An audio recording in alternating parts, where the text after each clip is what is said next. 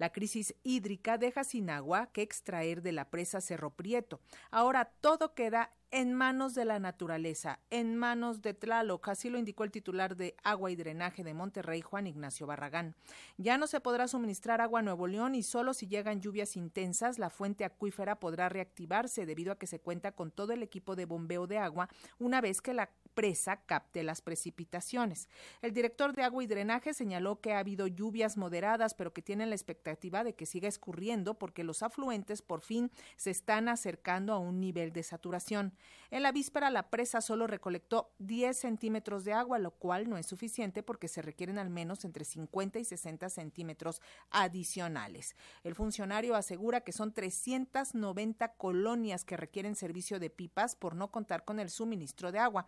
Pero ya tenemos en la línea telefónica a Héctor Camero, él es el director de la radio comunitaria Tierra y Libertad que se ubica en Monterrey. Héctor, muy buenas tardes. Muy buenas tardes.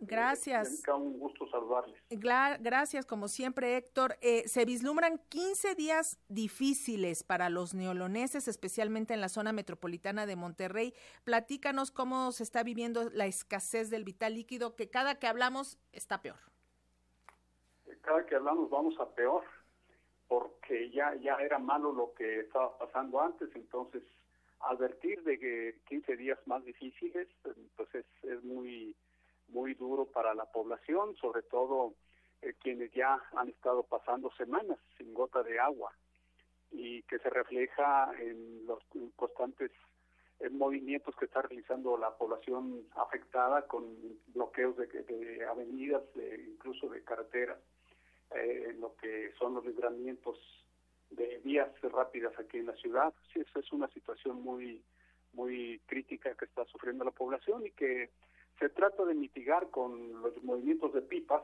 pero desde luego muy por debajo de la satisfacción que se necesita de las necesidades más elementales. Todo se lo están dejando ahora a la naturaleza, Héctor, y parece que la naturaleza está enojada por toda el agua que ya le sacaron. Eh, sí, sí, claro, porque con dos presas cerradas y luego que además se está advirtiendo que la, presa de la que depende ahorita la población, ya eh, la presa El Cuchillo, tiene problemas también con los ductos, con el mantenimiento de los ductos. Uno entonces dice, ¿en qué, en qué han estado ocupados todo este tiempo estas personas? De la autoridad que han dejado que pase todo esto. O, eh, viendo el crecimiento de la población. Exacto, que era un poco lo que se explicaba, que se ha dejado crecer mucho la población en Monterrey, en el área metropolitana, ¿no? Es, es inevitable, un fenómeno que pasa en cualquier tipo de estas sociedades donde el, crecimiento industrial, desarrollo capitalista genera estos fenómenos, pero también debieron las autoridades advertirlo, han estado haciendo planes multimillonarios, pero han descuidado, por ejemplo, el segundo ducto del cuchillo, de la presa del cuchillo, que era más, más económico, más sencillo de realizar. Increíble que a estas alturas estén destacando que necesita mantenimiento, cuando tenemos dos presas ya cerradas. Eh, Héctor, finalmente, pues están buscando agua para llevar a Monterrey, pues están buscando de donde sea. Eh, se habla que ahora pues se va a extraer de, los ríos cercanos como el Ramos. Eh, ahora, ¿en qué medida el llevar el agua de estos ríos va a afectar a las zonas rurales de Nuevo León? es, eh, es lógico, es obvio que va a sufrir la, eh, el desarrollo de la agricultura, que de por sí muy castigado también, porque la, mitad de Nuevo León es árido, la otra mitad no.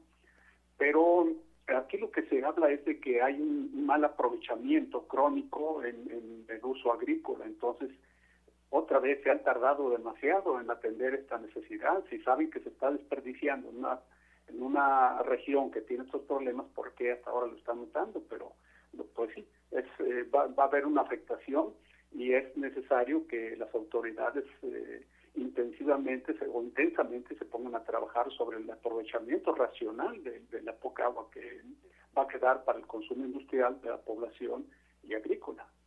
Pues Héctor Camero, director de la radio comunitaria Tierra y Libertad en Monterrey, te agradecemos muchísimo estas, estos momentos con las audiencias de Radio Educación y si nos permites, pues mantenemos el contacto para ver cómo pasan estos 15 días críticos que están alertando las autoridades. Gracias a ustedes por su atención. Este, aquí estamos al pendiente. Muchas gracias. Buenas tardes.